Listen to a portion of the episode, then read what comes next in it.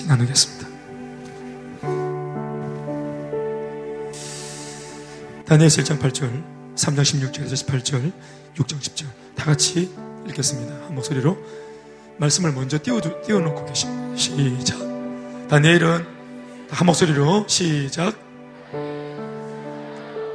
왕의 진미와 그가 마시는 포도주로 자기를 더럽히지 아니하리라 하고 자기를 더럽히지 아니하도록 환관장에게 구하니 아멘 3장 16절 18절 19절 16, 17, 18 시작 느부갓네살이여 우리가 이 일에 대하여 왕에게 대답할 필요가 없나이다 왕이 우리가 섬기는 하나님이 계시다니 우리를 맹렬히 타는 풀무불 가운데서 능히 건져내시겠고 왕의 손에서도 건져내시리이다 그렇게 하지 아니하실지라도 왕이여 우리가 왕의 신들을 섬기지도 아니할 줄 믿습니다. 아멘. 어, 뒤로 넘어가는군요. 읽어드리면 아니하고 왕이 세우신 금신상에게 절하지도 아니할 줄을 아옵소서. 아멘. 또 6장 10절 시작. 다니엘이 조서의 왕의 도장에 찍힌 것을 알고도 자기 집에 돌아가서는 윗방에 올라가 예루살렘으로 향한 창문을 열고 전에 하던 대로 하루 세 번씩 무릎을 꿇고 기도하며 그의 하나님께 감사하였더라. 아멘. 아멘. 우리 예배 국장이 저 뒤에서 지금 자막을 넘기고 계시는데 어, 국장님이 자막 넘기고 있어서는 안 됩니다. 사실은. 그래서 우리 또 어, 3, 2, 5 예배를 섬길 수 있는 그런 일꾼들이 또 좀 이래 세워줄 수 있길 바라고 앞으로는 이제 헌금위원도 우리 청년들과 청소년들 우리 여기 예배 주역들 안에서 우리 또 헌금을 같이 사역을 할 수 있도록 아, 그렇게 하려고 합니다. 그래서 예배에 이제 여러분들이 실제로 또 사역도 하고 이제 그렇게 할 수 있도록 참여할 수 있도록 그렇게 하려고 합니다. 할렐루야. 할렐루야. 자, 우리 인사하시겠습니다. 잘 되고 있습니다. 오후에도 예배하면 더 잘 됩니다.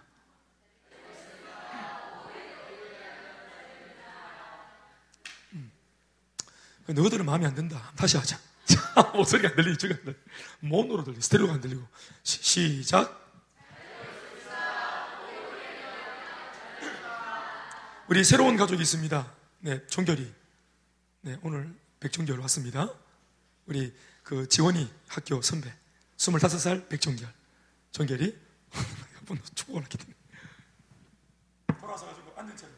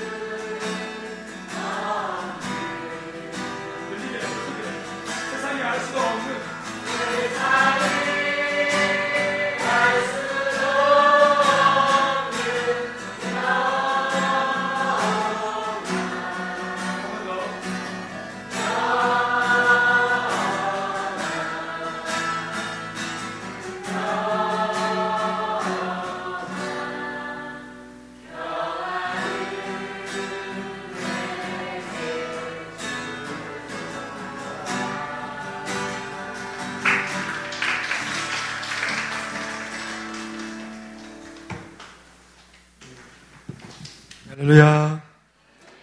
모두 연박수 하겠습니다. 예, 아, 제가 박수 정말 좋아하죠? 예. 박수 좋아하는 것 같습니다. 음. 오늘 간증 참 은혜가 됩니다. 네, 좋은 국전의 은혜가 되고, 또, 감사합니다. 어, 모태신앙으로서 자기를 또, 어, 이렇게 돌아보고, 또, 다시 재점검하는 그런 어, 신앙생활을 지금 하고 있노라고 아, 그렇게 우리 어른 신앙적으로 어린 후배들 앞에서 아주 용기 내어 이제 귀한 고백을 해 주셨습니다. 할렐루야. 어, 제가 우리 아이들을 키울 때 고민이 있어요. 딸을 세 명 키우는데 무슨 고민인가 하면은 제가 개인적으로 직접 목격한 제 체험 안에서 물론 그거는 제 경험이고 제가 어떤 제 경험 속에서 일어나는 어떤 편견과 선입견인지 모르겠지만 그제 안에 100%는 아니지만 절대적인 것은 아니지만 그래도 어느 정도 좀 이렇게 좀 아, 생각을 좀 하게 하는 그런 내용들이 뭐냐면 어, 모태신앙 우리 출신의 우리 성도들에 대한 생각이에요. 편견일 수도 있는데 근데 그 편견을 또 갖게 만들어준 것도 그분들입니다. 제가 하고 싶은 말은 뭐냐면은 이 모태 신앙을 제가 싸잡아서 욕하고 싶은 게 아니고 건강한 신앙을 잘 못 봤던 거예요. 모태 신앙 출신의 건강한 신앙을 잘 보기가 되게 어렵다는 것을 제가 알고 있습니다. 우리가, 제가 훈련받고 있는, 또 제가 스승으로 생각하고 훈련받고 있는 김성원 목사님 같은 경우도 모태 신앙 출신입니다. 그러니까 모태 신앙을 다 싸잡아서 잘못했다고 말하고 싶지는 않습니다. 그런데 모태 신앙 출신, 어릴 때부터 이제 경험이 많죠. 모태신앙이라는 것을 놓고 한마디로 말하면 다른 게, 다른 건 아니고 경험이 많다는 겁니다. 그러니까 경험이 많으니까 아무래도 마음속에 감격과 또 어떤 감흥과 또 기쁨이, 감사가 좀 많이 결여될 수 있다는 것을 제가 좀 보게 됩니다. 어. 그래서 제가 지금 이것을 어디에도 지금 적용하고 있냐 하면은 이 적용도 맞는지 모르겠어요. 제가 이제 그런 편견이 있어서 그런지 모르겠지만 본의 아니게 저는 예수를 믿고 또 목회자가 되어서 저희 부부가 딸을 낳았잖아요. 그러니까 저희 딸은 뭐예요? 모태신앙이 됐어요. 제가 그렇게 걱정하는 모태신앙이 바로 남의 집에 있는 게 아니라 우리 집에 셋이나 있어요. 아내하고 저는 모태신앙이 아닌데 모태신앙 아이들이 저희 집에 세 명이나 있어요. 이 아이들이 이제 신앙을 어릴 때부터 이제 접하고 살 건데 또 아버지가 목사니까 얼마나 그러니까 진짜 뭐 빼도 박도 못하는 예배 빼도 박도 못하고 가야 되고, 뭐 하여튼 뭐 빼도 박도 못하고 지 개인적인 뭐 어떤 뭐 생각이나 의지와 관계없이 그냥 이렇게 해야 돼요. 신앙생활 해야 돼요. 그리고 또 자기가 막 오늘은 나 예배하기 싫어. 찔래. 이런 게 저한테 안 통한단 말이죠. 그러니까 이제 굉장히 여러 가지 압박 속에 그렇게 지낼 확률이 높죠. 그렇죠. 또 그렇게 이제 환경 속에서 먼저 고온 우리 또 인천 강사도 있고 목회자 아들로서 또 그렇게 자로 또 우리 윤경이도 또 목사님의 딸로서 또 그런 이런 말이 무슨 말인지 아, 마 알고 있는 그런 형제와 자매들이 있을 것 같아요. 또 있습니까? 그렇군요. 혹시 저한테만 속이고 있는데 우리 아빠가 사실은 목사다 이런 분 안 계십니까? 알겠습니다. 용준이 아빠 지금 최우, 최우 선생님 맞지? 어, 목사님 아니지? 어, 그래. 속이면 안 돼? 어, 그래. 그래서 저는 제 딸들이 어, 이건 좀 신앙하고도 좀 신앙하고 좀 다른 문제이기도 한데 어, 제가 너무 진도를 많이 나갔는지 모르겠지만 난 애들이 좀 철딱 선입시키길 바랬어요. 저희 아이들이. 너무 어릴 때부터 아이들을 예의 바르게 딱 엄격하게 어른들 눈치 보도록 막 장난치다가도 눈치 보게 이런 그림이 안 되게끔 좀 저는 막 키우고 싶었어요. 왜냐하면 제가 좀 막 컸어요. 그래야 이리 됐어요. 그 아이들이 좀 아이들답게 좀 막 크길 바랬던 것 같아요, 제가. 저희 아내는, 어, 아버지가 장인어른이 이제 교육자이시고 또 온 집안 분위기가 좀 그런 좀 정적인 분위기세요. 약간 좀 학자 같은 느낌. 선생님들도 왜 까불까불한 쌤도 있잖아요. 근데 이분은 이제 어, 문학, 국문학 하신 선생님, 선생님, 올해 이제 74인데 이 어른은 이제 하여튼 딱 양반 느낌이 있어요. 우리 아버지는 뭐 하여튼 좀 덜, 덜 양반 같은 느낌. 그러니까 저희 집안하고 너무 대조가 돼요. 그러니까 저는 정말 대구에서 컸지만, 도시에서 컸지만, 대도시, 대도시죠, 대구가. 근데 저는, 어, 삶을 쭉 얘기해 보면, 저희 장모님하고 대화가 돼요. 저는 대도시에서 자랐는데, 실제로 제가 자란 곳은 저기 동촌, 저 금호강변에서 자랐거든요. 강변에서 자랐습니다, 저는. 엄마야, 누나야, 강변 살자. 나 이 노래 부르면 막 눈물이 막 납니다. 이 노래가 제 주제가입니다. 정말. 저는 이게 제 주제가입니다. 우리 김성호 목사님은 엄마가 섬그 노래 그렇게 자기 끌어 가시던데 저는 강가에서 컸기 때문에 엄마야 누나야 강변 살자 이게 제 주제곡입니다. 그래서 아침에 가가지고 해가 질 때까지 수영하고 그렇게 할머니가 우리 할머니가 돌아가실 때까지 팔순이 넘어서 88세에 돌아가셨는데 그 연세까지도 제가 한 번씩 인사드리러 가면은 아이고 우리 대여 욕보제 우리 대여 욕보제 마흔이 넘었는데 제가 군대를 치면서 우리 우리 대여 욕보제 하면서 2012년도에 돌아가셨으니까 그러면서 항상 항상 하나 하나, 하나 더 보태는 말이 강에 가지 말래 이 말. 제가 쪼면할 때부터 금호강에 우리 동네 친구들이 수영하다가 많이 떠내려갔습니다. 떠내려가서 아무도 못 올라왔습니다. 또 물이 들어가서 아무도 못 나왔고 아직까지 못 나왔습니다. 그러니까 우리 할머니가 늘 강에 가는 게 늘 걱정이 되셔서 제가 어릴 때부터 계속 했던 잔소리가 뭐냐면 강에 가지 말아요. 대현아 오늘 강에 안 갔나? 강에 안 갔어요. 그런데 바지에 쓱 벗으면 반스가 누런기라. 그 이끼에. 강가에 수영하면 왜 그 이끼에 목련 팬티 아시죠? 옛날 목련 흰색 팬티. 그게 이끼 때문에 누래지는 기라. 그것 때문에 안 들키려고 막 갔다 와가지고 막 허연 이런 큰 그 정육각형, 뭐 정사면체, 뭐 뭐랍니까 이거? 빨래비누. 이, 네? 어, 지, 어? 직육면체. 아, 직육면체네. 정육면체가 아니고. 그, 저기로, 그, 이제 하얀 그 빨래빈으로 막 빨고, 빨아가 막 국물 내고, 이래도 이게 다 물이 안 빠져가지고, 나중에는 적발돼가지고, 두들기 맞고, 두들기 맞아도 놀 게 없으니까. 그럼 놀 걸 주든지. 그때는 롯데월드 없어가지고, 그냥 우리 금호강 랜드에서 놀았습니다. 놀다가 실제로 많이 떠내려가고, 할머니가 돌아가실 때까지도 제, 제 보고, 항상 여러 가지 말씀을 많이 하시다가 항상 마지막에 강의 가지 말이에요. 할머니, 할머니, 저 강의 안 가요. 강의 가지 말이에요. 이렇게 할 정도로. 저는 막 살았어요. 막 컸어요.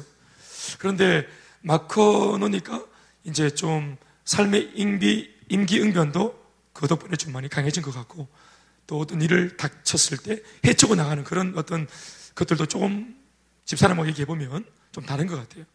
그리고 우리 장모님 면회를 한번 오셔가지고 애지중지 소중하게 좀 이렇게 좀 키웠던 어떤 나의 교육관과 다르게 김서방 자네는 막 크는 것 같은데 큰 일을 당할 때 보면은 자네가 참 많이 생각난다고.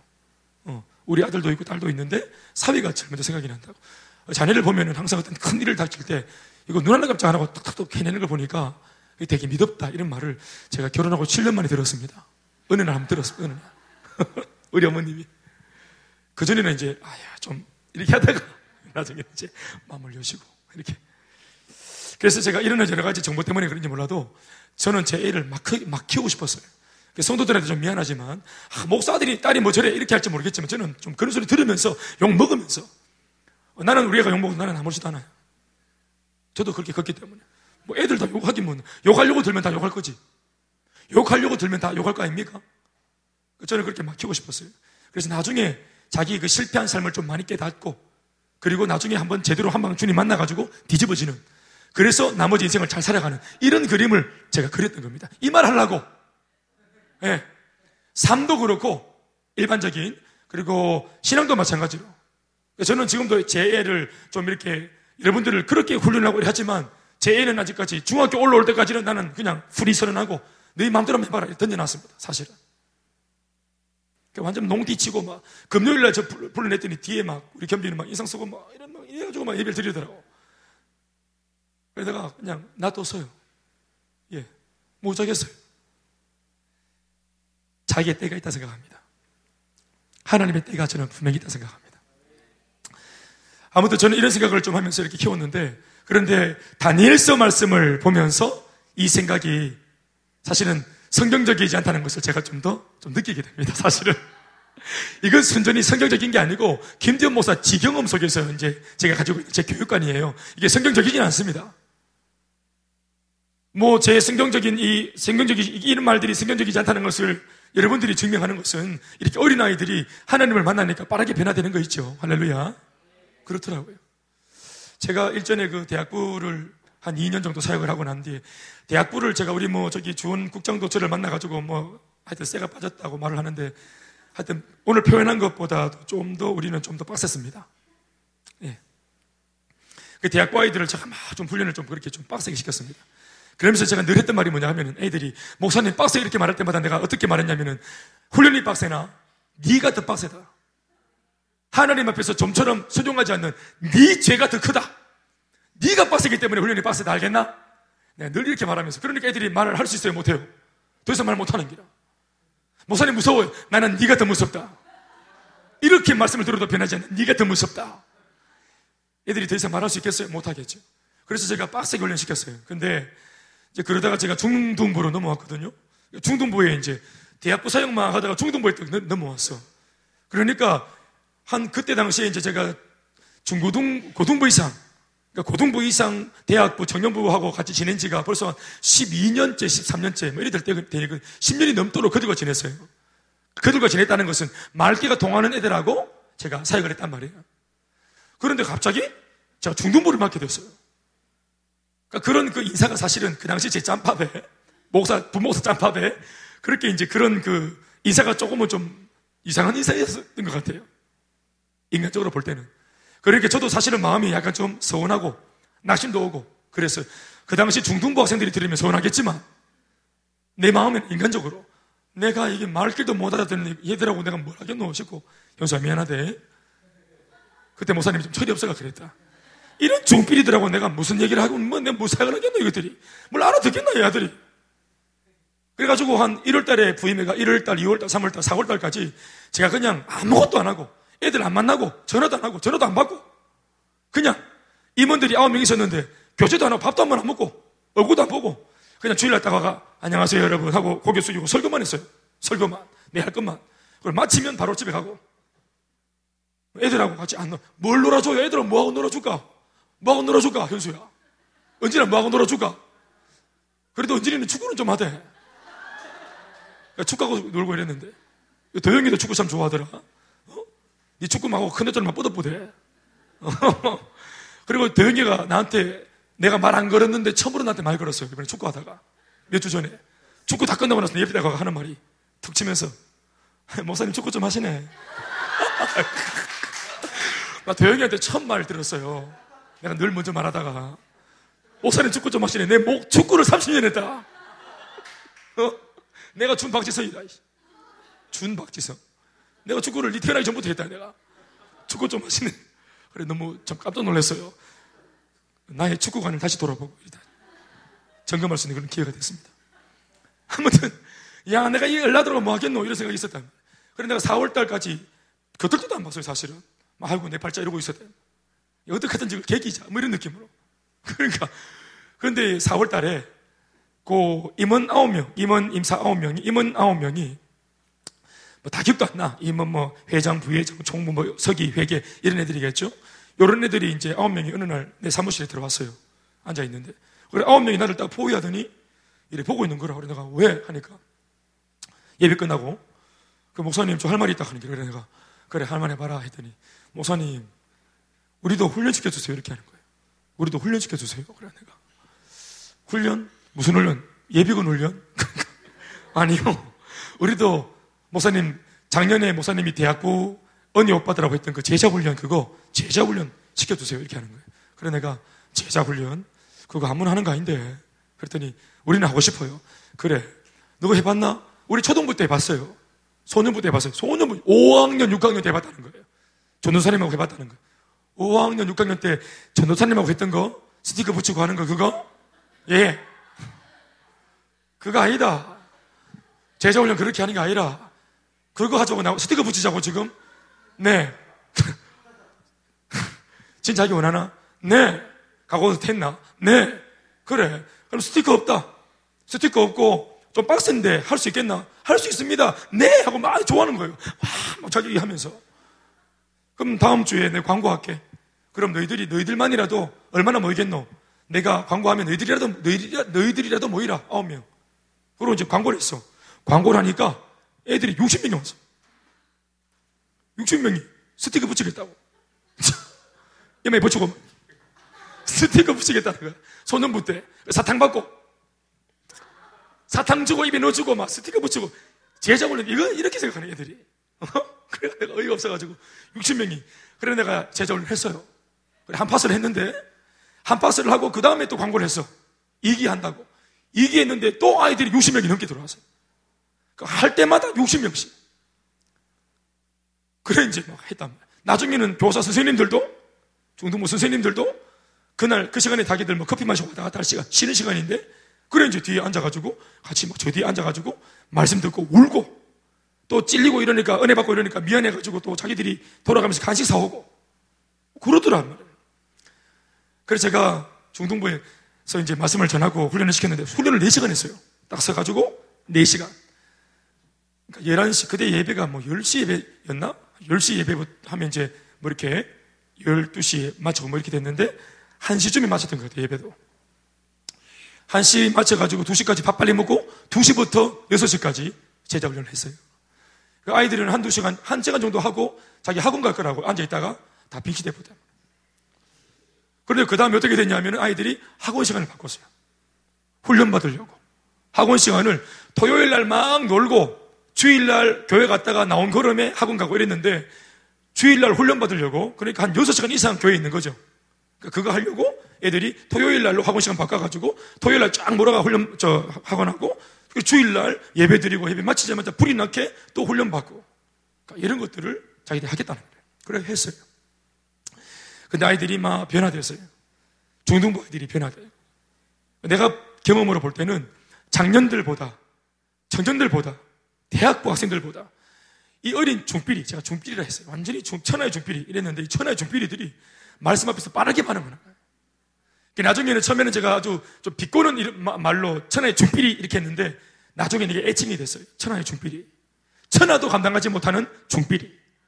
그게 아멘 하세요. 중필이 무시하세요? 청필이? 이 청필이들. 중필이 무시, 고필이 무시합니까? 얘네들이 이름처럼 삐리하지 않습니다. 은혜 받고, 말씀 듣고, 변화받고, 훈련 받으니까 선생님들을 도전하고, 기성세대들을 도전하고, 청년 교사들을 도전하고, 자기들을 가르치는 교사들을 도전하는 사람이 됩니다. 할렐루야. 그런데 이 사람, 얘네들이, 이 사람들이란다. 얘네들이 변화됐는데, 내가 어느 날 변화를 나는 가름할 수 없으니까, 애들을. 뭐 애들 늘 뭐 내 앞에서는 열심히 하니까. 목사 앞에서 열심히 하는 거. 누가 어떻게 알겠어요? 진짜는 학교하고 가정에서 살아야 되는 거 아니겠어요? 아멘?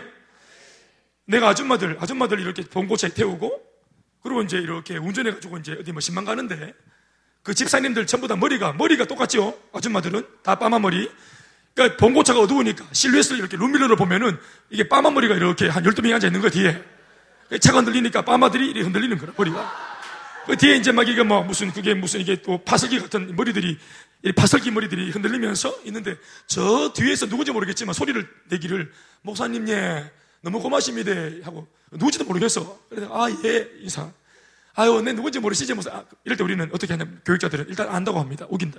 압니다, 집사님. 이렇게. 다 집사니까. 아유, 압니다, 집사님. 에이, 누군지 모르면서, 우리 딸, 예를 들어서 우리 딸이 지원이에요. 목사님, 감사합니다. 우리 지원이가 집에서 너무 많이 바뀌었습니다. 그 옆에 있던 또 다른 분이, 아이고, 목사님, 우리 아들 또 한목이인데, 우리 아들 한목이 엄마입니다. 우리 아들이 학교에서 이렇게 바뀌가 성적이 이렇게 오르고, 이게 비결을 물어봤더니 이 아가 공부할 이유를 찾았다 하네. 네가 공부할 이유를 어디서 찾았노? 그랬더니 훈련 받으면서 하게 됐다 하는 기라. 이 말을 이제 계속 릴레이로 빠마 머리 머리들이 계속 말하는 거예요. 릴레이로 고맙다 고맙다 하면서 우리 애가 바뀌었다고. 엄마가 여러분 점수가 제일 짠거 아시죠? 엄마가 바뀌었다면 바뀐 거겠죠. 그러니까 이런 말을 하는 거예요. 제가 운전하면서 제가 보람을 느꼈어요. 아, 얘네들 진짜로 삶이 달라졌구나 하는 거.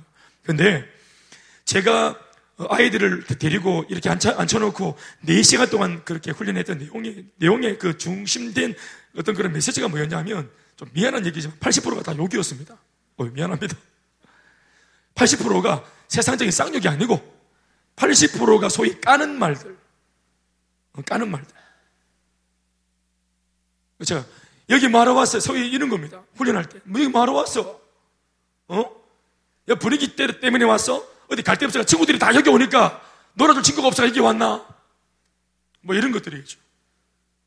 처음에 기억나는 친구 하나가 있는데 훈련 받는데 처음에 컨셉을 잘못 잡았어요, 이 친구가.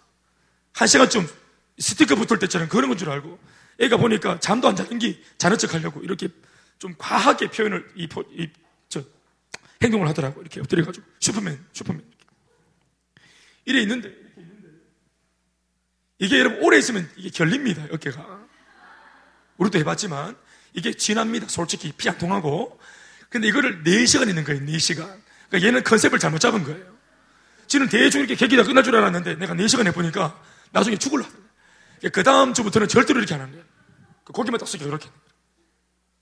그런데 슈퍼맨 아, 하던 아가 계속 바뀌더니 자세가 나중에는 펜 들고 막 눈에 불을 켜고 적고 이러는 거야. 그러더니 기도할 때 기도하고. 그리고 나중에 한 파스 끝나고 저한테 감사하다고 편지를 써왔는데 요 놈이 대표로 편지를 써왔는 거예요. 그래서 할머니 권사님이 평생 소원이 손주가 변화되는 건데 할머니가 같이 그 앉아가지고 눈물 흘리면서 우리 손주가 바뀌었다고. 또 지도 이렇게 바꿔줘서 고맙다고. 하나님 말씀이 나를 변화시켰다고.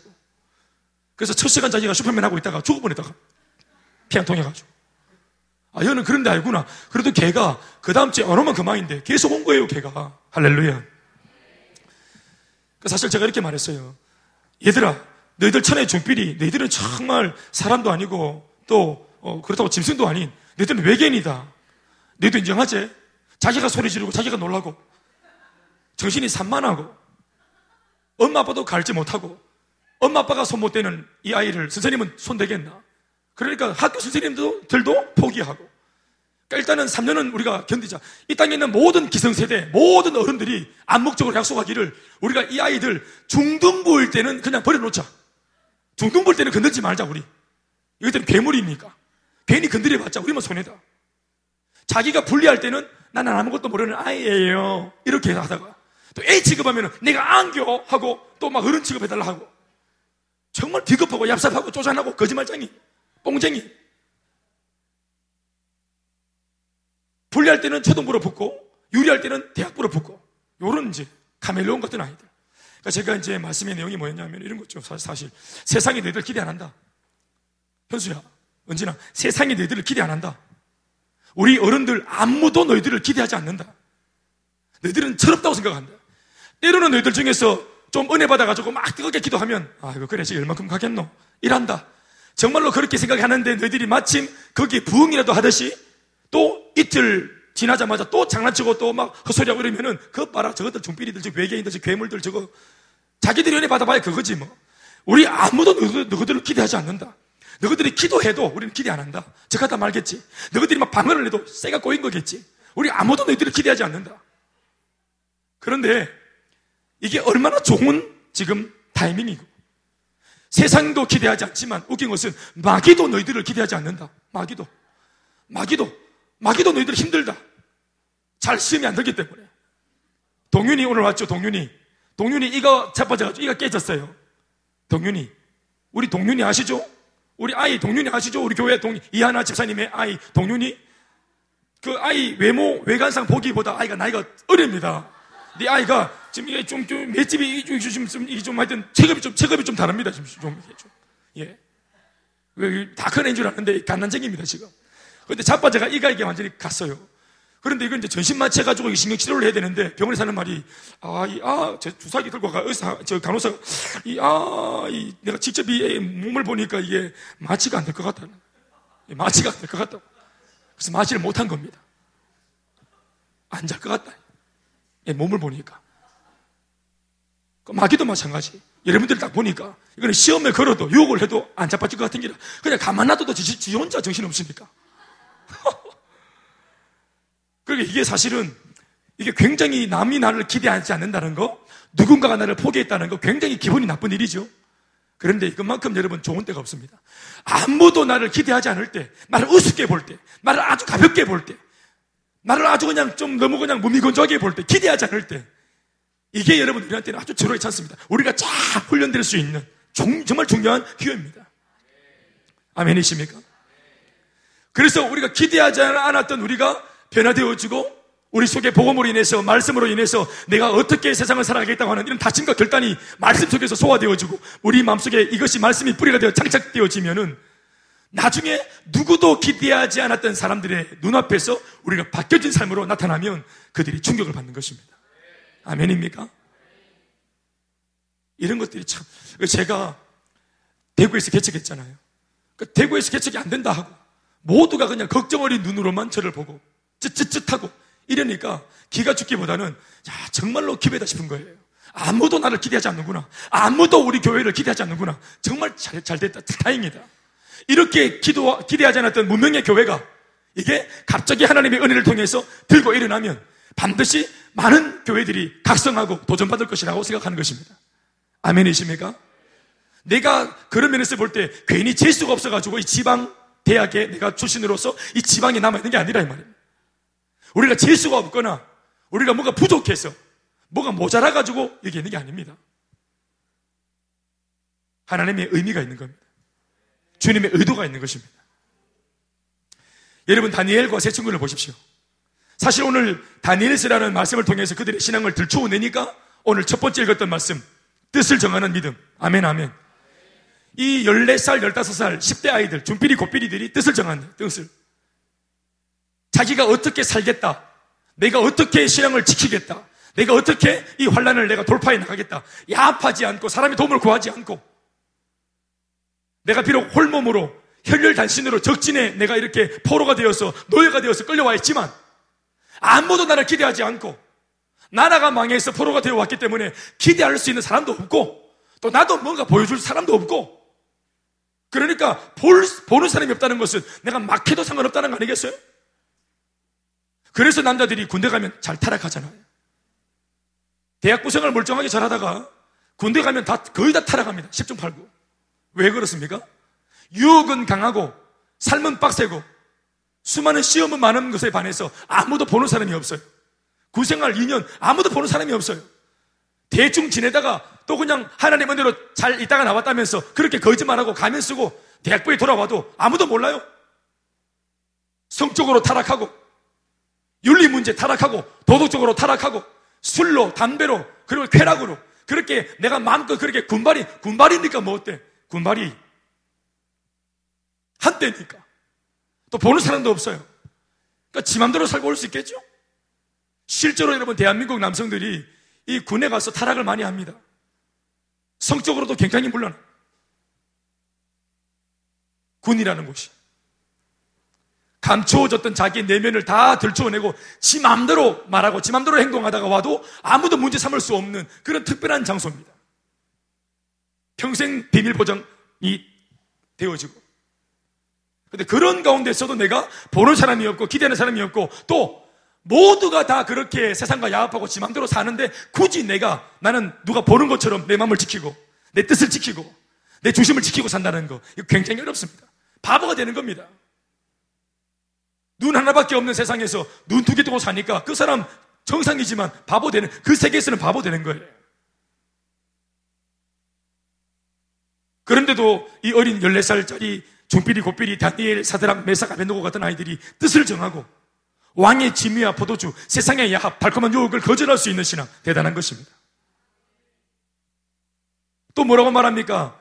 느부간데살 왕이 사드락과 메사카 베노고를 놓고 나한테만 절해라. 너희 하나님 믿는 거 알겠는데 특별히 30일 동안은 나한테만 절하는 기간이니까 너희들 또 관료 아니가? 내가 책봉에 했잖아. 노예 출신인데 내가 너희들에게 은혜를 베풀어가지고 이만큼 내가 선처했으면 너희들도 내가 신앙 다 저버리, 저버리라는 거 아니다. 30일 정도는 내 말 듣고 우리 법을 지키고 너희들이 모델이 좀 돼줘야 안 되겠나? 너희들이 지금 이 중요한 자리에 있으니까, 요직에 있으니까, 관료니까. 그러니까 너희들이 이거 저 국민의례라고 생각하고 시사 참배하고 우상에게 절하고 흉내만 좀 내도 흉내만 내도 내가 간주해 줄게. 신앙 버리라 하는 거 아니다. 30일 뒤에는 마음껏 그렇게 기도하고 네 맘대로 해라. 예수 믿어라. 아, 이렇게까지 적장이 나와가지고 이렇게 선처하고 한 번만 날 좀, 내 정도 좀 봐달라고 말하는데도 사드락과 메섹과 본니고가 이걸 거절합니다. 거절하기가 정말 애매합니다. 왜냐하면 자, 자기한테 잘해줬던 사람이기 때문에. 내가 지금 덕을 보고 있는 사람이기 때문에. 내가 지금 도움을 받고 있는, 배려받고 있는 지금 환경이기 때문에 그 사람의 그런 부탁, 이 사실 명령이지만 왕이 직접 찾아와가지고 부탁처럼 아주 그냥 간절히 구합니다. 한 번만 고개 까딱 해달라고. 그런데도 사드락과 메사카 아벤누고가 이거를 거절합니다. 우리가 이 부분에 대해서는 더 이상 왕하고 말할 게 없다고. 말할 필요도 없다고. 우리가 이것을 어기고 이것을 어긴 대가로 불물불 속에 들어가서 불타 죽으면 불타 죽겠거니와. 그러나 내가 믿는 바 하나님 살아계시니까 우리를 건져주시고 우리를 왕의 손에서도 우리를 건져주실 것을 우리가 믿습니다. 그러나 하나님이 우리를 살려주지 않고 도와주지 않는다고 할지라도 그리 아니하실지라도 우리는 우리의 믿음을 저버리지 않겠습니다. 이런 믿음인 거예요. 다니엘도 보십시오. 마지막 6장 10절 말씀에 똑같은 시험입니다. 통치하고 있는 왕 외에는 어디에도 절하지 마라. 기도하지 마라. 걸리면 바로 죽는다. 즉각 적결 심판이다. 이렇게 법문이 내려왔는데도 오히려 제일 모델이 되어주고 모범을 보여야 할 다니엘이 오히려 집에 돌아와 방금 자기가 이 어? 금령의 문서에 도장을 찍고 자기가 도장을 찍고 총리이기 때문에 도장을 찍었어. 이게 법이 지금부터 반려되는 것을 알고 있어요. 자기가 총리로서 도장을 찍었다 이 말입니다. 왕이 앞으로 얼마간은 자기 이, 이, 이 바벨론 이 다리오 왕 외에는 절하지 말라고 하나님이든지 뭐든지 절하지 말라고 그리고 난 뒤 이 기간이 끝나고 난 뒤에는 신앙생활 할지라도 이게 이렇게 좀 당분간 하지 말라고 거의 부탁하듯이 적의 왕이 그렇게 부탁까지 했어요. 그런데 다니엘이 집에 도장 찍고 집에 돌아오자마자 뭐라고 말하냐면은 전에 하던 것과 같이라고 말합니다. 전에 하던 것과 같이 고향 땅 예루살렘을 향해서 창을 열고 그리고 하던 대로 하루에 세 번씩 하나님 여호와께 기도합니다. 거기에 대한 대가로 사자굴의 밥으로 그렇게 지킹할 수밖에 없는 고난을 목전에 두고 있는데도 죽으면 죽겠다고 하면서 자기가 해야 될 일들을 감당합니다. 분무불도 막을 수 없고 세상 사람들의 부탁도 아랑곳하지 않고 사자굴도 두려워하지 않고 내 하나님 앞에서 내가 해야 될 그 위치에서 해야 될 사명과 일들을 지켜내면서 전에 했던 대로 훈련받은 대로 말씀 들은 대로 하나님으로부터 가르침을 받은 대로 그 말씀 그대로 날 것 그대로 계산하지 않고 행동에 옮기는 무모할지라도 내 삶의 모든 것을 다 주님께 맡기고 무모하리만치 거룩한 당돌함으로 세상과 맞짱을 뜨는 이런 날것 그대로의 신앙 아멘이십니까? 오늘 우리 아이들한테, 우리 청년들한테 이곳에서 예배드리는 여러분들 모두에게, 저에게 이 믿음이 필요한 줄로 믿습니다. 사랑하는 여러분, 사도 바울이 말을 했습니다. 나는 세상의 모든 것들, 부와 명예와 또 학력도, 그리고 수많은 그런 어떤 권세들을 다 가져봤다. 나, 이 바리새인 중에서 제일 잘 나가는 바리새인이고, 율법학자이고, 나는 종교적으로는 또 종교적인 열심으로는 나를 따를 자가 없는 나 1인자다. 나 사울이다. 나 이렇게 하나님을 기쁘게 할 수 있다고 생각한다. 이렇게 말하면서 예수 믿는 사람들을 그렇게 탄압했던 사울이 다메섹에서 주님을 만나고 변화받고 난 뒤 바울이 된 이후에 그가 하나님을 묵상하면 묵상할수록 예수님을 묵상하면 묵상할수록 하나님을 알아가면 알아갈수록 이 하나님을 알고 예수님을 아는 이 고상한 영적인 지식보다 더 가치 있는 것은 없다고 결단을 내리고 이때까지 자기가 알고 있던 모든 세상적인 지식들은 뭐라고 선언하기 시작합니까? 배설물이라고 선언합니다. 아멘이십니까? 사람들은 말합니다. 왜 그것을 배설물이라고 얘기나? 아무리 예수를 믿어도 몸은 세상에 몸을 담고 있기 때문에 이전에 배웠던 것들, 그런 것들도 좀 같이 이렇게 좀 활용하고 살면 안 되나? 그러니까 소위 지혜를 발휘해서 교회에서도 잘하고 세상에서도 잘하고 적을 만들지 말고 다 친구 만들고 이렇게 살면 좋지 않나? 그런데 사도 바울이 이것을 지혜라고 말하지 않고 이것은 배설물이라고 얘기했습니다. 확실한 신앙의 선을 끊고 이것이 신앙이고 이것은 신앙이 아니라고 말할 수 있는 충격적인 가치관의 변화가 일어났던 것입니다. 사실 이 부분은 교회에서도 말하기 참 어렵습니다. 우리 몸이 세상의 몸을 담고 있기 때문에. 그래서 이런 가치관으로 교회가 성도들을 가르쳐 오고 또 저희 같은 목사들이 이렇게 있기 때문에 성도들이 머릿속에는 나는 교회도 좋고 예수님도 좋고 예수님만 좋은 게 아니라 예수도 좋고 교회도 좋고 나는 세상도 좋고 쇼핑도 좋고 내 인생 즐기는 것도 좋고 그런데 이 두 가지가 50대 50으로 완만하게 가는 게 아니라 때로는 여기에서 이쪽 하나님의 세계를 이게 넘나들면서 이렇게 왔다 갔다 하다 보니까 이 긴장감이 떨어지고 영적인 텐션이 떨어지니까 막 침해합니다. 침해. 침범해요. 이것을 누리기 위해서 이것도 좋고 저것도 좋고가 아니라 이것을 누리기 위해서 겁없이 예배도 포기해버리고 하나님 말씀을 듣는 것도 포기하고 기도하는 것도 포기하고 하나님 앞에서 예배 드리는 거 사역하는 거 그러니까 이런 식의 그림이 되어지니까 이 어린 아이들도 시험 기간이 오면 바쁘면 일이 생기면 제일 먼저 딱 거절하는 것이 하나님과의 관계입니다 왜요? 돈이 안 되거든 하나님과의 관계에서 오는 것들은 돈이 안 됩니다 예배? 너 돈을 줍니까? 오히려 우리가 돈을 내고 예배 드립니다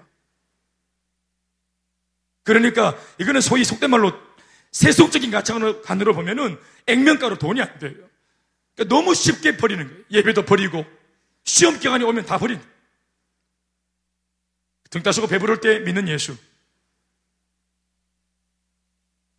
그러니까 크리스마스 성탄절에 우리가 만나는 아기 예수. 예수님이 baby, baby, baby로 있을 때 예수는 좋습니다. 내 품에서 아기 잘, 예수님 막 나한테 막 순종하라 그러면 재우면 되니까. baby 예수님은 재우면 돼. 왕이 나셨도다, 어? 주의 부모 앉아서 감사기도 드릴 때 흔들어 재워본다. baby 예수님은 우리한테 아무것도 바라지 않습니다. 그러나 예수님이 장성해서 우리 인생의 주인이 되어지면 이래 해라, 저래 해라, 내 말에 순종해라, 따르라, 버려라, 사역해라, 섬겨라 하십니다. 그러니까 장성한 예수님은 우리가 부담스럽습니다. 그래서 우리 인식 속에 예수를 믿지만 늘 baby Jesus. 예수님을 어린, 어린 예수님. 그냥 구유 위에 누워 계시는, 가만히 누워 주무시는 그런 예수님으로 우리가 대화하려고 할 때가 많습니다. 우리 마음속에 일어나야 할 그런 진동은 저나 여러분들이나 사실은 여기 예배를 드리지만 우리 여기 있는 이 아이들, 이 청년들이 우리 교회 당장 5년, 6년, 10년 뒤에 교회의 그림이고 교회 내일입니다. 동의하십니까? 저 개인적으로도 사실은 어른들 사역에 제가 많이 주중에 있는 사역을 해왔다 보니까 사실은 우리 유다엘 아이들이나 또 청년들도 마찬가지. 제가 이전에 했던 사역에 비하면 많이 마음을 못 주고 있는 게 사실입니다. 혼자 있으니까 거의. 그래서 한편으로는 미안한 마음도 있지만, 그러나 한편으로는 우리가 훈련하는 교회이기 때문에 훈련하고 양육을 받는 그 자리에 들어오면은 이러한 모든 것들이 다 다루어질 수 있고 보상받을 수 있습니다. 제가 하고 싶었던 이야기들, 또 들어야만 되는 이야기들, 그런 얘기들은 제가 사석에서는 못하지만 양육을 할 때나 훈련을 받을 때는 거의 다 우리가 들을 수 있기 때문에 그렇습니다. 하나님의 마음이 뭔지, 왜 하필이면 우리 교회인지, 왜 훈련을 받아야 하는지, 왜 변화되어야 하는지, 변화되는 만큼, 변화되는 만큼 인생을 버는 겁니다. 빠르게 변화되는 만큼 남은 인생을 다 버는 겁니다. 낭비 없이, 방황하지 않고. 우리 안에 그런 지혜가 있어야 됩니다. 민첩해야 됩니다. 이게 은혜가 되는 것이라면. 여러분, 불보듯이 뻔한 이야기입니다. 삐따선 타고, 낭창하고 게으르고 태만하고 불순종하고 그렇게 살아도 늘 주님의 은혜 속에 중간에는 센터에는 못 있지만 늘 변두리에서 왔다 갔다 할 겁니다. 우리가 그런다고 무슨 뭐 동화사를 가거나 파괴사를 가는 건 아닙니다. 좀 방황해도. 근데 그게 우리 생각입니다. 우리는 치고 빠질 수 있다 생각합니다. 지금 내가 잠깐 방황하지만 치고 빠진다. 나 영원히 세상으로 안 간다. 나 주님이 살아계신가 안다. 지금 잠깐 내가 조금 이렇게 뭐 좀 느슨하지만 나 언젠가 돌아온다. 여러분 그게 우리의 생각이고 마귀의 생각은 다릅니다. 언제나 여러분 할 것은 마귀가 영물이기 때문에 우리보다 셉니다 걔가. 만만하지 않습니다 그 아이가. 그러니까 다윗도 잡아뜨리고 삼손도 잡아뜨린 거 아니겠습니까? 우리가 못 이깁니다. 단지 우리가 이긴다는 것은 내가 주 예수께 붙들려 있는 나일 때 우리가 마귀를 이기는 것이지 인간적으로 우리가 마귀와 대적해서 이길 수 없습니다. 하나님께 붙들려 있는 나여야 이길 수 있는 것입니다. 세상은 전쟁터입니다. 난 그래서 이렇게 뭔가 신앙적으로 느슨하면 참 겁이 없다 생각합니다. 세상은 이렇게 불신 충만하고 세상이 충만합니다. 여러분 세상이 충만한 세상입니다.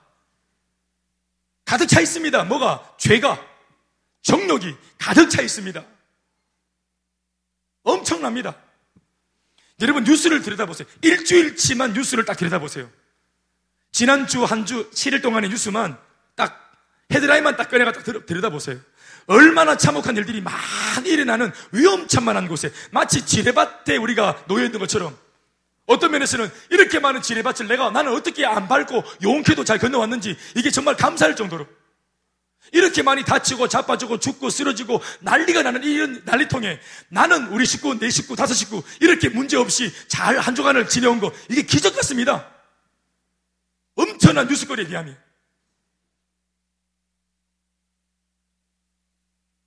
세상은 충만합니다. 이 충만한 것을 감당하기 위해서 당연히 우리가 충만해야 됩니다. 우리가 그 속에 들어갔다가 잠시 놀다가 나올 수 있다. 못 나옵니다. 그 못 나옵니다. 제가 9일학번인데 9일학번 대학교 고등부 마치고 대학교 딱 들어오고 그렇게 순진하던 우리 고등부 우리 동기들 친구들 딱 대학부 들어오면서 반으로 딱 나눠졌습니다. 은혜파 고등부에서 계속 이어지는 은혜파, 그리고 약간 세상적으로 좀 경험하겠다는 이런 어떤 이 약간 똘끼파. 그 당시만 해도 얘네들이 타락하는 정도는 아니었고, 대학 왔으니까 좀 즐기자. 동문으로. 어디로? 미팅 좀 하고 온다. 주일날. 내가 오전 예배 째고 미팅하고 오후에는 내가 올게. 이런 개념이었어요. 예를 들면. 근데 그때 이제 그런 이제 이 판도가 갈라지면서 이게 세상에 여러분 지금 25년 지났나요? 지금도 그 패턴입니다. 이 25년 전에 그때 결정, 결정했던 것들이 지금 그대로 우리가 살아왔습니다. 지금도 우리는 은혜파는 아예 아홉 명 다, 아홉 명은 다 목사고, 기도하던 애들은 다 아홉 명이나 목사가 됐고, 이쪽은 전부 다 술파, 술파입니다. 술파. 주파. 주파. 모태신앙들인데 만나면 자연스럽게 그냥, 자연스럽게 세상적으로. 거기에 대해서 누구도 문제 제기하지 않습니다. 우리 장성훈 목사님 대만에서 선교하다가 한국으로 넘어왔어요. 그래서 이제 동기들, 모교의 동기들이 이제 회포 이제 풀어준다고 오라 그랬어요. 그러니까 자기도 보고 싶겠지. 모태 신앙. 나는 모태 신앙은 아니니까 또 자기들끼리 끈끈한 게 있겠지. 그래서 이제 또 갔어. 또 갔는데 갔다 와가지고 장목사 다음날 나를 만났는데 얼굴이 완전 썩어붙는 기라. 선교사님 얼굴이 왜 하루 만에 썩은 얼굴이? 뭐가 이렇게 썩게 만들었을까? 막 우는 거예요. 내가 무슨 말 있었냐 하니까. 어제 가가지고 완전히 그냥 끝나붙다는 거야. 자기 동기들이 완전 세상적으로 그렇게 완전히 막 세상적으로 판을 벌려놓고 자기를 거기 앉혀, 선교사인 자기를 거기 앉혀가지고 하, 얘기하는데 자기가 정말 분노가 얼마나 차오르고 부끄럽고 심지어 마음이 아프고 돌아오는 내내 운전하면서 펑펑 울었다는 거예요. 사랑하는 여러분, 우리 아이들, 10대 아이들이 하루에 미디어에, 미디어의 영향을 7시간 받는답니다. 영향을 받는다고 말하지 않고 제가 어떤 매체를 보니까 양육 받는다고 말합니다. 메시지를 받습니다. 세상적인 메시지. 여러분, 우리가 죄를 짓는 거, 내가 죄를 짓는 게 아니고 죄가 나를 가지고 노는 겁니다. 내가 죄를 짓고 내가 즐기는 게 아니고 죄를 짓는 것이 뭐냐 하면 마귀가 죄라는 매개체를 통해서 나를 가지고 노는 겁니다. 여러분 물어봅시다. 누군가가 나를 가지고 놀고 버리면 기분 좋아요? 어때요? 그걸 실현당했단 말하죠. 우리 자매들 어떻습니까? 어? 이 불안당 같은 불안당 같은 나쁜 이 남자 녀석이 나랑 교제하는 것처럼 굴다가 나를 뻥 찼다, 그도 찼다, 실현을 줬다. 이거 기분 좋아요, 안 좋아요? 날 가지고 놀았다, 기분 좋아요, 안 좋아요? 경험이 없는 거 아니에요? 우리 여자분들 어때요? 이건 경험이 없어도 너희들 상상할 수 있겠지. 기분이 좋아, 안 좋아? 내 혼자 하네. 기분이 나쁘겠지. 누가 나를 가지고 놀고 있다. 정말 열받는 일이에요. 안 그래요? 우리가 하는 말 있잖아요. 니내 가지고 노나? 이런 표현도 있잖아, 우리가. 가지고 놀리면 열받아요. 가지고 적당히 놀다가 제자리만 갖다 놔라. 이런 말 있잖아. 정말 열받는 거죠. 그런데 우리가 마귀가 나를 가지고 놀도록 우리가 늘 그것에 대해서 허용합니다. 죄를 짓는 것이 다시 말합니다만은 내가 죄를 짓는 게 아니고 내가 즐기는 게 아니고 마귀가 그 죄라고 하는 매개체를 통해서 나를 즐기는 것입니다. 단물씀을 다 빨아먹고 죄가 들어오면 내 속에 열정, 비전, 사명, 선교, 영혼 구원, 은혜 받았던 거, 성령 충만한 거 하루아침에 다 거품됩니다. 죄가 딱 들어오는 순간 다 끝납니다. 어제까지 성령 충만했지만 삼손 보십시오. 드릴라. 들킬랍니까? 드릴라. 드릴라 만나가지고 완전 막 정신 나가가 막 그 다리 막 베개에 누워가지고 막 오빠 비밀이 뭐예요? 힘이 어디서 이렇게 나와요? 오빠 비밀이 뭐예요? 그게 홀키가지고 머리카락에서 나오지. 머리 밀어붙잖아. 여자가. 그래 머리 밀리고 갑자기 블레셋이 들어왔는데 힘을 내니까 힘이 나나. 머리 다 밀리는데. 하나님과의 엄밀한 약속인데. 하나님께서 은혜 주신 영역인데. 아멘입니까? 이거는 하나님과의 약속이에요. 눈물로 고백하면서 예수님의 그 십자가의 피값을 통해서 얻은 은혜 아니겠어요? 이거는 주님하고 나밖에 모르는 이야기인데 이런 은혜 받는 것을 농담식으로 그 사창가에 가서 그 여자 다리 베개 들어누워가지고 이 하나님과 자기가 받았던 이 은혜를 이 간증을 마치 무슨 이 가십거리처럼 사창가 여자한테 이거 흘리고 이거 하나님을 얼마나 우습게 봤으면 그런 일을 하나님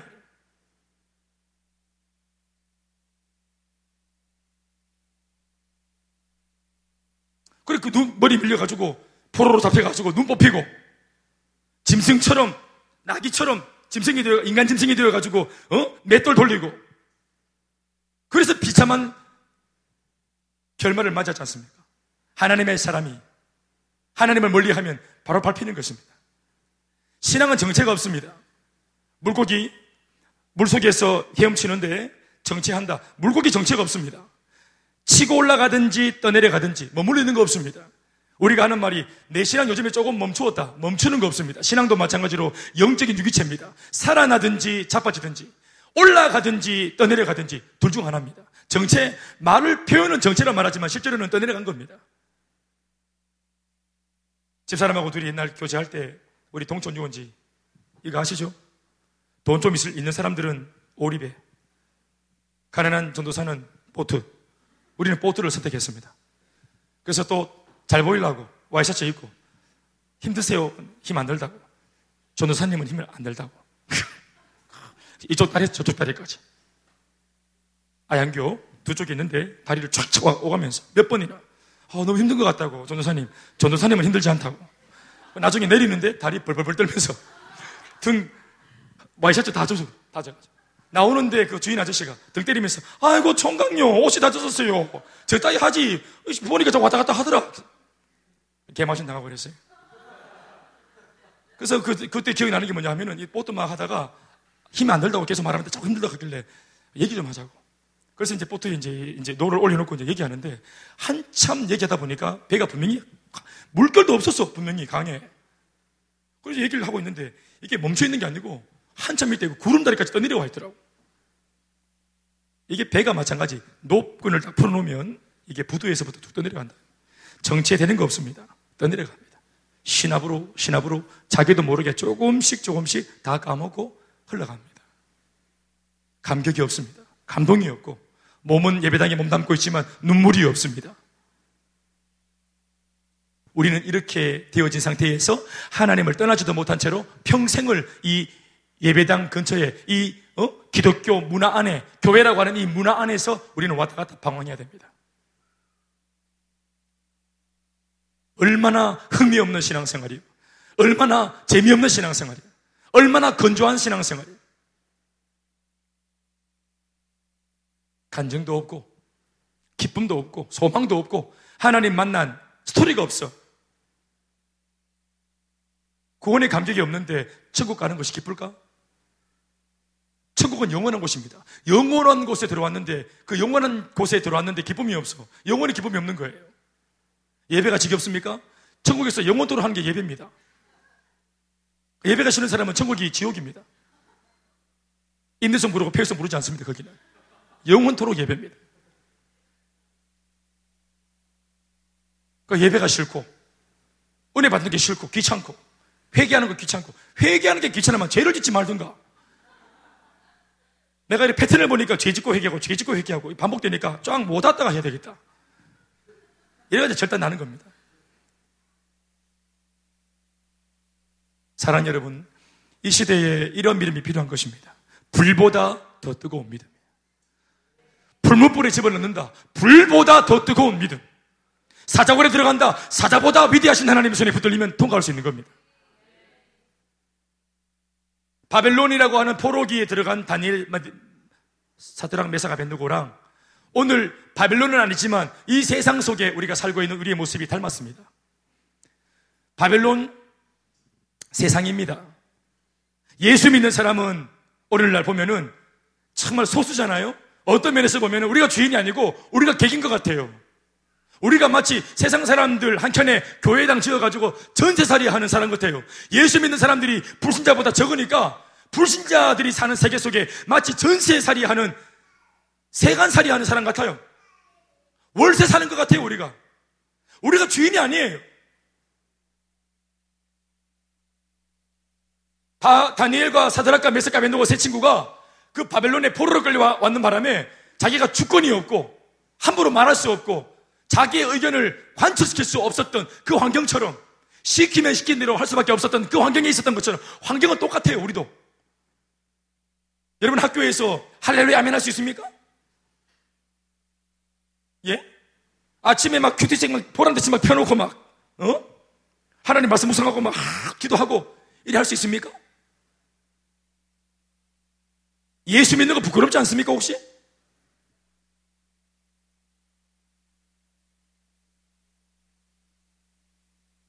제가 그 우리 이번에 수련회 가는 동네가 어디죠?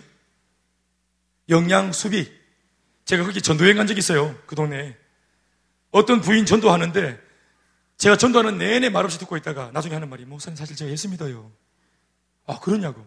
근데 목사님 나 이렇게 지금 전도 받는 것도 부끄러워요. 이 동네 사람들 보면 나 부끄러워서 안 돼요.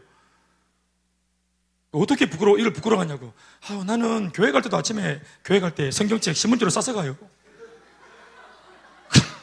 신문지로 성경책 싸가지고 간다, 이렇게.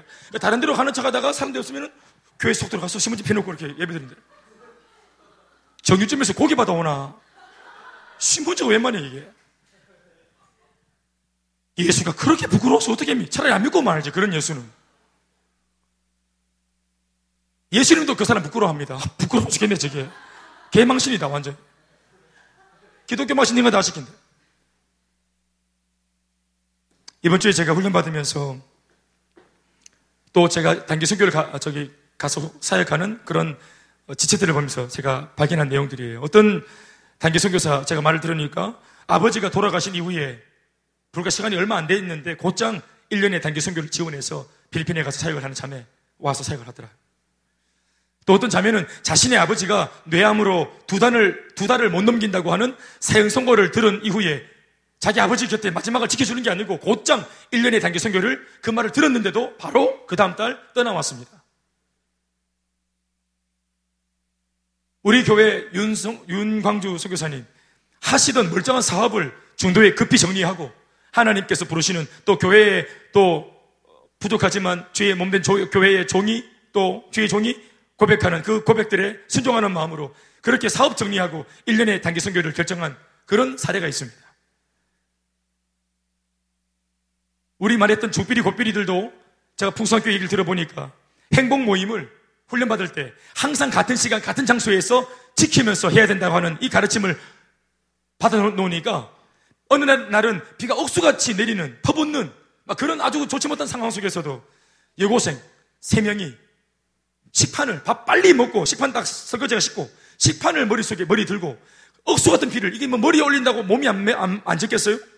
교복 쫄딱 다 줬고 쇠양아지처럼 다 줬고 머리에 이거 식판을 들고 새 아이가 그대로 평상시처럼 같은 자리 그 벤치 쫓아가서 벤치에 그대로 쏟아지는 그 빌 다 맞으면서 거기에서 둘러서 가지고 통성으로 기도하고 그 주에 그 시간에 해야 될 일들을 그 과업들을 감당하고 자기들이 복음을 전해야 될 학교 학생들을 위해서 통성으로 방언으로 전심으로 기도. 지나가는 아이들이 막 우산 들고 막 수근거리고 비아냥거리는 소리를 들으면서도 통성으로 전심으로 기도했다는 아멘 아멘.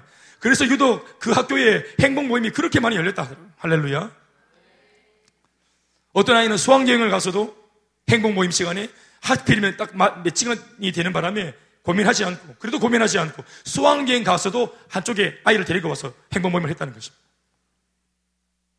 어떤 아이는 고3 졸업생이 되었는데 3년 동안이나 행복 모임이 안 열려서 이제 막 마음이 아픈 거예요. 근데 이 아이가 하는 말은 마음은 뭐냐 하면은 내가 전도를 못해서 쪽팔린다, 아프다 이게 아니고 내가 이 학교의 유일한 사람인데 우리 교회가 복음을 전할 때 이 학교는 내가 이 학교를 다니고 있기 때문에 이 학교에 복음을 전할 수 있는 그럼 문이 열리는 건데 내가 졸업하는 마당에 내가 만약 이 후배들한테 복음을 전하고 행복몸을 열지 못하고 졸업해버리면은 대가 끊어진다는 것 때문에 이 아이가 아파하면서 자기 대학 진로보다 이게 대가 끊어진다는 게 아파가지고 더 기도하고 그러다가 마지막 코스에 하나님 은혜 주셔가지고 대가 이어졌다고 하더라고요. 아멘, 아멘. 여러분 어립니다, 이 아이들이. 그런데 똑같은 훈련을 받으면서 하나님 메시지를 받으면서 내가 비록 학생이지만 여러분 중부, 중등부 때 못하는 것 대학 가도 못합니다. 고등부 때 내가 세상적으로 그냥 막 그냥 잔머리 쓰고 얼렁뚱땅 살았던 삶 그거 여러분 작년이 되어도 그대로 갑니다. 그 버릇이. 오늘 못 사는 삶 내일 못 삽니다. 그러나 반대로 오늘 사라지면 내일도 보장받습니다. 오늘 이것이 해내어지면 내일도 보장받습니다. 오늘 되는 기도 내일도 됩니다. 중등부 때 기도가 내 입에 들어오면 마음에 들어오면 고등부 때 기도하는 사람 됩니다. 대학부 때도 기도하는 사람 됩니다. 평생 기도하는 사람 됩니다. 나중에 하겠다. 조금만 바람이 불어도 타협하고 신앙을 타협하고 이번에 우리 강사 모사님 통해서 우리 회개를 참 많이 했었는데 이것을 회개하라 합니다. 아플 때 병원부터 찾았던 거 회개하라. 몸이 아프고 문제가 있을 때 약부터 찾고 사람부터 찾고 병부터, 병원부터 찾았던 거 회개해라. 또 한 가지, 야, 저런 것도 회개의 제목인가 싶었던 게 뭐냐면은 시험 들고 낙심했던 거 회개해라. 얼마나 평상시에 믿음을 제대로 간수하지 못했으면 시험 들고 시험 들어 자빠지고 그런 시험이 오면은 넘어질 거 뻔히 알면서 왜 마음의 준비를 하지 않나? 자기를 방치한 죄, 게으르고 태만한 죄, 쉽게 삐지고 섭섭한 죄, 그게 죄라는 거예요.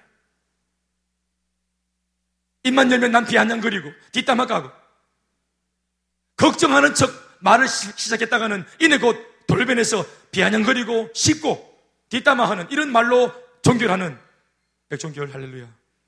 이렇게 종결되어지지 말아야 된다 이야기가.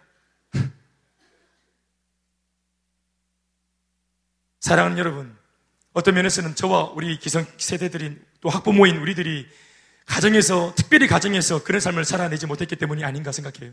저는 개인적으로 이번에 2학기 때부터, 어, 하나님 앞에서의 한 가지 제가 제목을 더 넣기로 했어요. 제가 결단했어요. 제가 우리 승효 선생님을 통해서 참 도전을 받았는데, 이 집을 내가 얘기 들어보니까 아버지 가장이 한 번씩 비상으로 다 불러가지고 밤에 10시도 좋고 9시도 좋고 식구들 4명, 그래 봐야 뭐 식구 4명인데 거실에 다 앉혀놓고는 교회 제목들 가지고 다 같이 아버지가 말씀 던지고 그렇게 통성으로 기도한다 합니다. 소위 이제 가족 기도회죠. 이것은 가정 예배라 좀 다른 개념인 것 같아요. 가족 기도회. 아, 아주 제가 영감을 받았어요.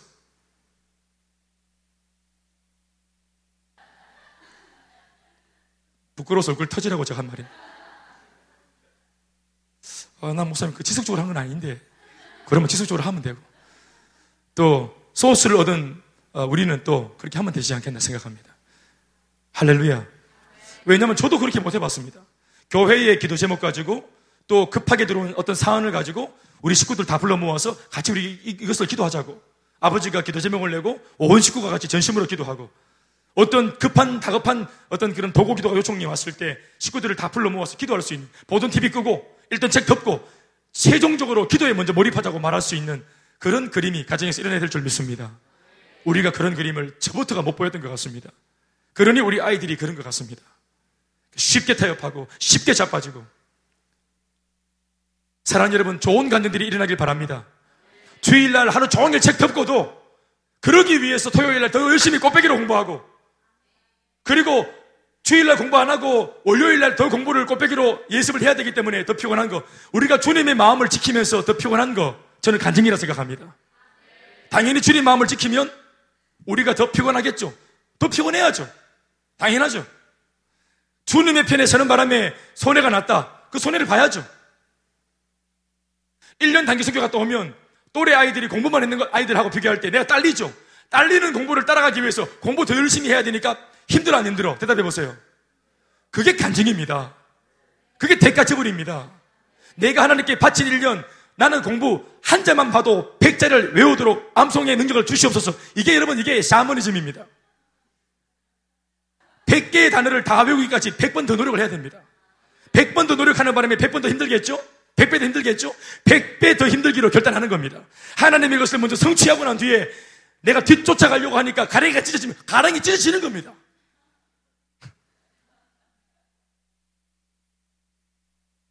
그럼 병준이 오빠가 보줍니다. 우리가 요행을 신앙 비슷한 한 고백을 하면서도 사실은 따지고 들어가 보면 요행이 많습니다. 요행이 은근히 바라는 것 헌신하면 힘듭니다. 다니엘처럼 뜻을 정하면 고통이 옵니다. 당장은 풀무불 속에 그들이 들어갔습니까? 안 들어갔습니까? 불 속에 그 세 친구가 큰 소리 쳤다가 들어갔어요? 안 들어갔어요? 불에 들어가라 하는데 갑자기 하나님께서 큰 바람 훅 불어보고 꺼붙습니까? 불을? 아니요. 그들 실제로 불에 들어갔습니다. 고난입니까? 아닙니까? 고난이죠. 그런데 결론이 뭐냐면은 안 타 죽었어요. 불에 들어갔는데 안 타 죽으면 되는 거 아니에요? 사자굴에 들어갔어요? 안 들어갔어요? 다니엘. 들어갔어요. 들어갔는데 그들이, 그, 그, 그들이 안 잡아먹었어요. 15일을 굶겼거든요? 사자들을? 야생 들고양이도 아니고 이 사자들 야생 야생이 살아있는 사자 라이온. 라이온을 15일 굶겨서 집어넣는데 안 먹어. 포만감 느껴진다 하면서. 그 다니엘 다니엘 나오라 그러니까 나, 나오는 거 이렇게. 이 수염 기대기 딱 때리면서 이게 사자 나오는 나왔다가 옆에 이렇게 서 있던 그를 모함했던 사람들이 오히려 사자굴에 들어갔는데 사자굴에 닿기도 전에 사자가 뛰어 올라가지고 몸을 찢었, 찢었다 납니까. 얼마나 배가 고파서 막 하나님이 한 마리 고양이로 만든다.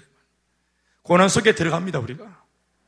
하나님의 편을 선택하고 우리가 가난해지기도 하고 궁핍해지기도 하고 어려움을 당하기도 합니다. 그러나 결론이 망하지 않습니다.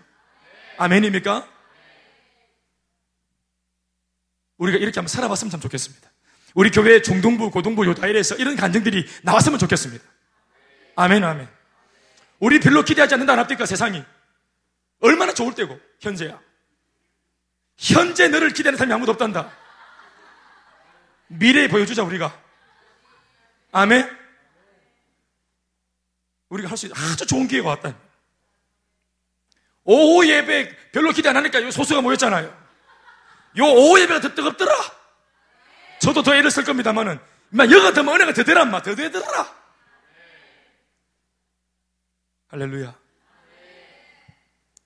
그래서 막 여기 모든 사람들이 막 배가 아프고 막. 오전 예배는 설렁설렁하고 막. 대중 축도 해보고 맞춰보고 보내보고 여서 막 그냥 막 하늘 다 풀고 막. 흔들어 보고 은혜 안 보고 못 뺏기 사랑 여러분 말씀을 맺겠습니다. 뭐 시간이 얼마나 갔는지 잘 모르겠습니다만은 이제 종결하겠습니다. 종결하 그래. 이 패셔니스타. 너무 잘 이쁘다 그래. 어, 그래. 그래. 알 많이 반짝거리네. 이쁘다. 그래. 잘 어울린다. 잘 어울린다. 이 친구 보컬 출신이, 보컬 출신이래. 지금 보컬 전공하고 있지? 그래, 알겠습니다. 모사님 목이 마셔서 이런 거다. 내 노래 좀 하는데, 사실은. 내가 옛날에 저 은혜 많이 떨어졌을 때 93년도요. 93년도에 그, 저, 아, 그런 일이 있었다. 대대 프로자 앞에서 우리 그 동성로 가요제 그 그런 일이 있었다. 뭐 1등하고 이런 일이 있었다. 휴가 나와가지고 잠깐 이렇게 불렀는데. 그때 목이 안 기라 지금. 그때는 막 이래 간드러지는 목소리. 지금은 뭐 다 썩어버려. 그 주님을 선택하고 목 썩고 이렇게 때까지 불. 그때는 목사가 될지 몰랐는데 만약에 내가 목사가 지금 막 이방처럼 간드러지는 목소리면 내가 이게 목해 목이 하겠나? 하나님 실수하지 않는 것 같아. 그렇죠? 방금 땡쳤나?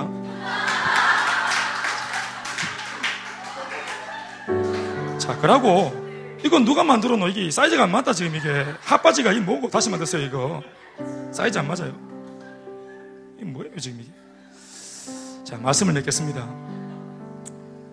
다니엘, 사드락, 메삭, 아벤느고 중요한 것은 뭐, 여러분 그 시대에 그들은 자기 시대를 잘 살아낸 겁니다.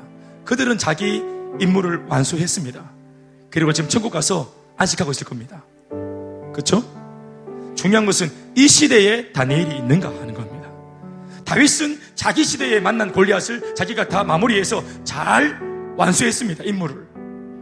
그 시대를 평정하고 다윗 자신의 시대를 책임졌습니다. 그런데 중요한 것은 골리앗은 다시 부활했습니다.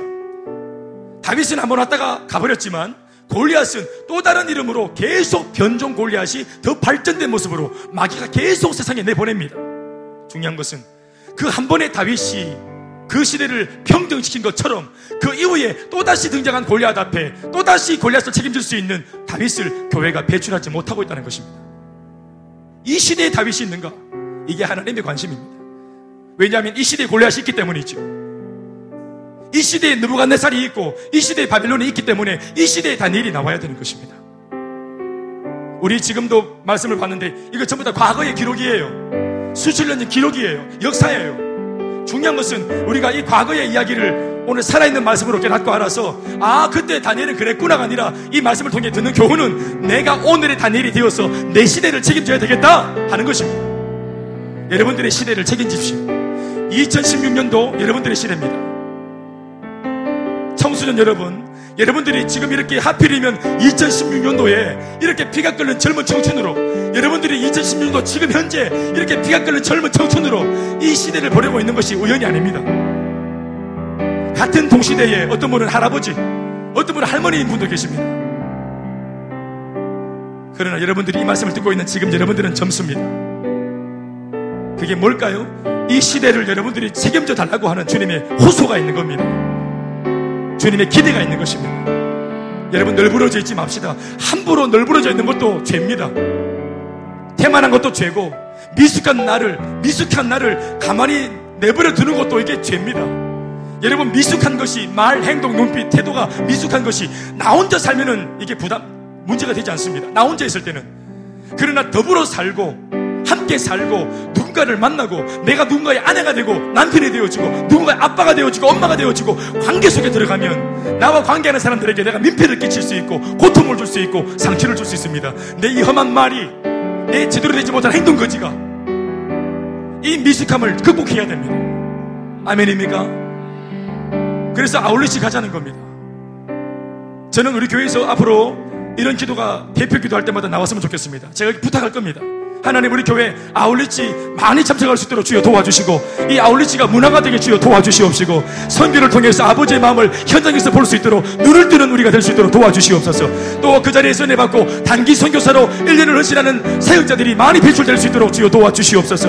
그래서 우리 교회 전체가 선교 그러면 같은 말 같은 마음 같은 뜻으로 이 시대의 마지막 등불이 된 일에 교인들 모두가 다 올인하고 동참할 수 있도록 그런 교회 되게 해주시옵소서. 저는 그런 마음이 있습니다 그런 대단한 일들은 목사님이 하는 것이 그런 대단한 일들은 쓰리들 하는 것이다. 방관자로 있는 사람이 아무도 없고 몸은 못 썩더라도 어떤 분은 나이가 있어가지고 그러나 그럴지라도 최소한 동의할 수 있는 저게 뭔지 알고 있는 목회자가 외치는 저 말이 뭔지 알아먹는 그런 우리 교회가 다 되어야 될 줄 믿습니다. 우리 유중성 아버님 알아두고 계시잖아요. 그렇죠? 아멘. 한순희 지사님 알아두고 계시죠? 그렇죠. 어떤 면에서는 몸으로 동참하지 못하는 우리 어머님, 아버님 세대일지라도 양육을 받고 말씀을 듣고 우리 교회와 함께 하면 이게 어떤 우리 교회가 지금 가려고 하는 길이 어떤 것인지를 알아는 먹, 먹, 먹는다는. 그럼 반대는 하지 않을 수 있는 거예요. 동의할 수 있는 거예요. 더 나가서 중고로 하며 기도할 수 있는 거예요. 그게 큰 겁니다. 그게 큰 겁니다. 지지만 해줘도 큰 힘을 얻습니다.